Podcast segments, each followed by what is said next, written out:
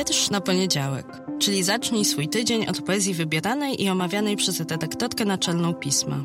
Nazywam się Magdalena Kicińska i zapraszam do słuchania podcastu.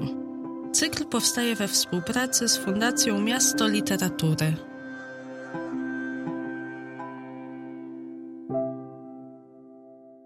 Dzień dobry, dobry wieczór, cześć. Witam Was w kolejnym odcinku podcastu Wiersz na poniedziałek. Tym, którzy świętują, życzę wszystkiego, wszystkiego najlepszego. Niech to będzie dobry poniedziałek wielkanocny. A tym, którzy nie świętują, mają po prostu dobry dzień. Też życzę wszystkiego, co dobre, zdrowia i spokoju.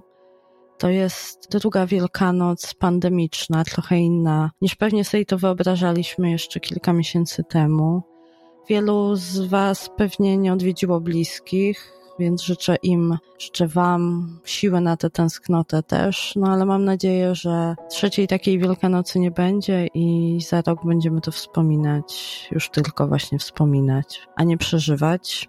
Myślę sobie też, że takie dni jak święto, tudzież dzień wolny, dodatkowy, przedłużony weekend, to są dobre chwile, które sprzyjają wyciszeniu, a wyciszenie zawsze sprzyja sięgnięciu po poezję, albo odwrotnie, dzięki poezji czasami znajdujemy to wyciszenie.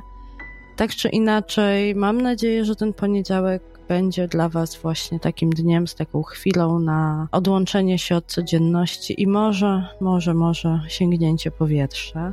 A ja chciałam Wam na dziś zaproponować taki wiersz, który mimo odwołania do dzisiejszej okazji będzie dawał, chociaż wydaje mi się, że każdy daje, szersze, powiedzmy ekumeniczne pole do interpretacji, no bo przecież każdy wiersz może być czytany na bardzo wiele sposobów i mogą być w nim odkrywane różne sensy. A z pomocą przyszedł mi Konstanty Ildefons Gałczyński, a zanim on przyszedł, to właśnie przez mikrofon przeszła moja kotka Gojka, więc musiałam powtórzyć to zdanie. Konstanty Ildefons Gałczyński. Bardzo lubię jego wiersze, bardzo lubię do nich wracać. I sięgnęłam kilka dni temu po jeden z jego tomików. Nie w kontekście dzisiejszego spotkania mojego z wami, tylko po prostu jakoś miałam ochotę na Gałczyńskiego.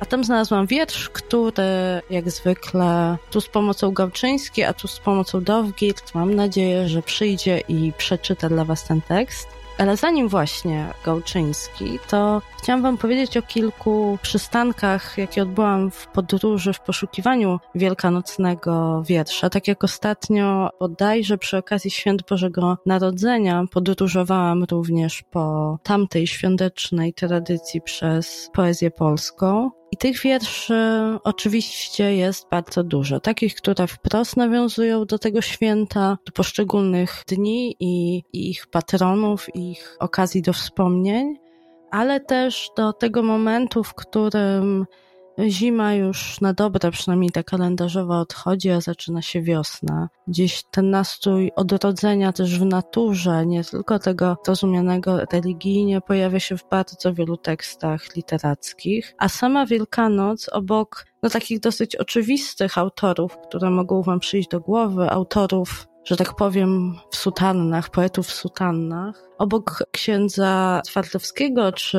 tekstów Karola Wojtyły poetyckich można też znaleźć kilka mniej oczywistych wątków wielkanocnych w poezji. Taki na przykład wiersz pod tytułem Bóg odrzucił ten kamień Ernesta Bryla. To jest wiersz o pewnej chyba równoległości losów zmartwychwstającego Jezusa, którego to zmartwychwstanie ludzie nie zauważają, bo gdzieś tam mają swoje zmartwienia na głowie. Mówiąc kolokwialnie, zajęci są czymś zupełnie innym i po prostu zdarza im się to przeoczyć bardzo interesujący, bo zmienia perspektywę opowieści, która jest znana, która zazwyczaj przedstawiana jest z zupełnie innej strony.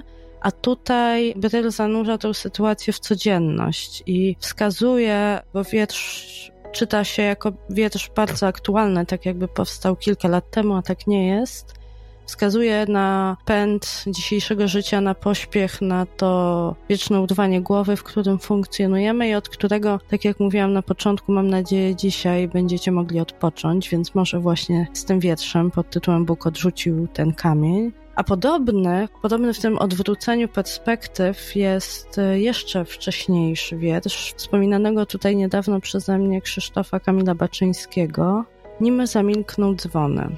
Tutaj, obok tej codzienności, w której trudno się zatrzymać, poeta pokazał też dystans między boską doskonałością a ludzką naturą, która jest niepełna, ułomna, nigdy do tego perfekcyjnego wzorca nie jest w stanie dociągnąć i też między innymi z powodu tego, tej jakiejś bieżącej krzątaniny, w której jest zanurzona, nie jest w stanie też się pochylić nad dramatem, który się wydarza tuż obok. Wydaje mi się, że to jest taki wiersz, który też w kontekście tego, o czym mówiłam niedawno o twórczości Baczyńskiego, dzisiaj można w zupełnie innym kontekście odczytać na nowo, do czego bardzo zachęcam, bo Baczyński to jest naprawdę bardzo, bardzo dobry poeta na tu i teraz. Myślę, że o wielu sprawach, które nas otaczają dzisiaj, może nam coś nowego opowiedzieć, paradoksalnie nowego, mimo że jego wiersze powstawały w latach 30. i 40.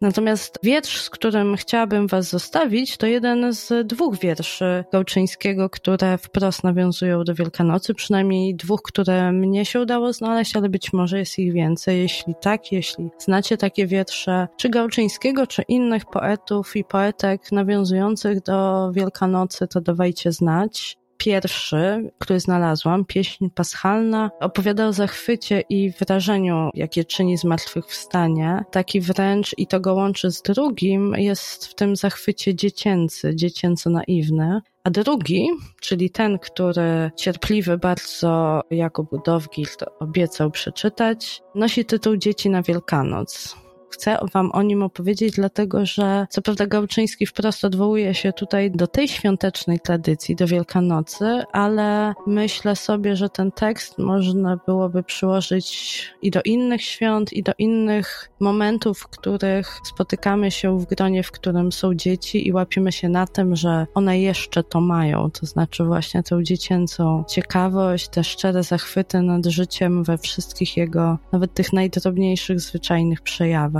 To w tym wierszu ja znalazłam i mam nadzieję, że Wy również znajdziecie i też zainspiruje Was ten wiersz do przypominania sobie o tym wewnętrznym dziecku, które się zachwyca i którego ciekawość właśnie może na wiosnę, która nadal nie mrawo, ale już naprawdę się chyba już czai za rogiem, że kiedy ta wiosna przyjdzie już tak w pełni, to też odważycie się nią zachwycać.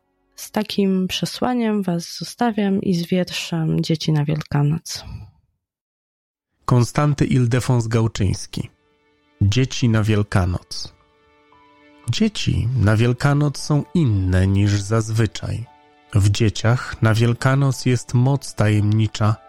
Dzieci na Wielkanoc wstają bardzo rano i pytają, dlaczego dzwony tak głośno krzyczą. Dzieci na Wielkanoc mają czerwone usta, czerwonymi ustami plotą różne głupstwa. Czy strażak śpi na wieży? Czy słońce to jest księżyc? I dlaczego hiacynty zaglądają w lustra? Ty, dzieciom na Wielkanoc odpuść wszystkie winy, że rozlała atrament, że zbiły słoiki. Gdy tak smacznie śpią nocą, nie dziw, że we dnie psocą, że wciąż w ruchu są, jak małe listeczki brzeziny – ty także byłeś mały. To historia dawna, powiadasz. Ja rozumiem. Dzisiaj nosisz krawat, parasol i notesik, ale gdyś jest wśród dzieci, czy nie jesteś znów dzieckiem? Powiedz, czy nieprawda? Widzisz, ten świat jest wciąż niedoskonały. Jednym ciągle zbyt groźny, innym wciąż zbyt mały, ale wiedz, ciemne drogi, troski, trudy, trwogi, że dzieci, zawsze dzieci w nim opromieniały. I jeszcze jedno cierpkie słówko jego mości podrzucę na odchodnym, z sympatii, z miłości, że gdy dzieciom, mój panie, zechcesz kropnąć kazanie, zaczynaj od kazania do własnych słabości.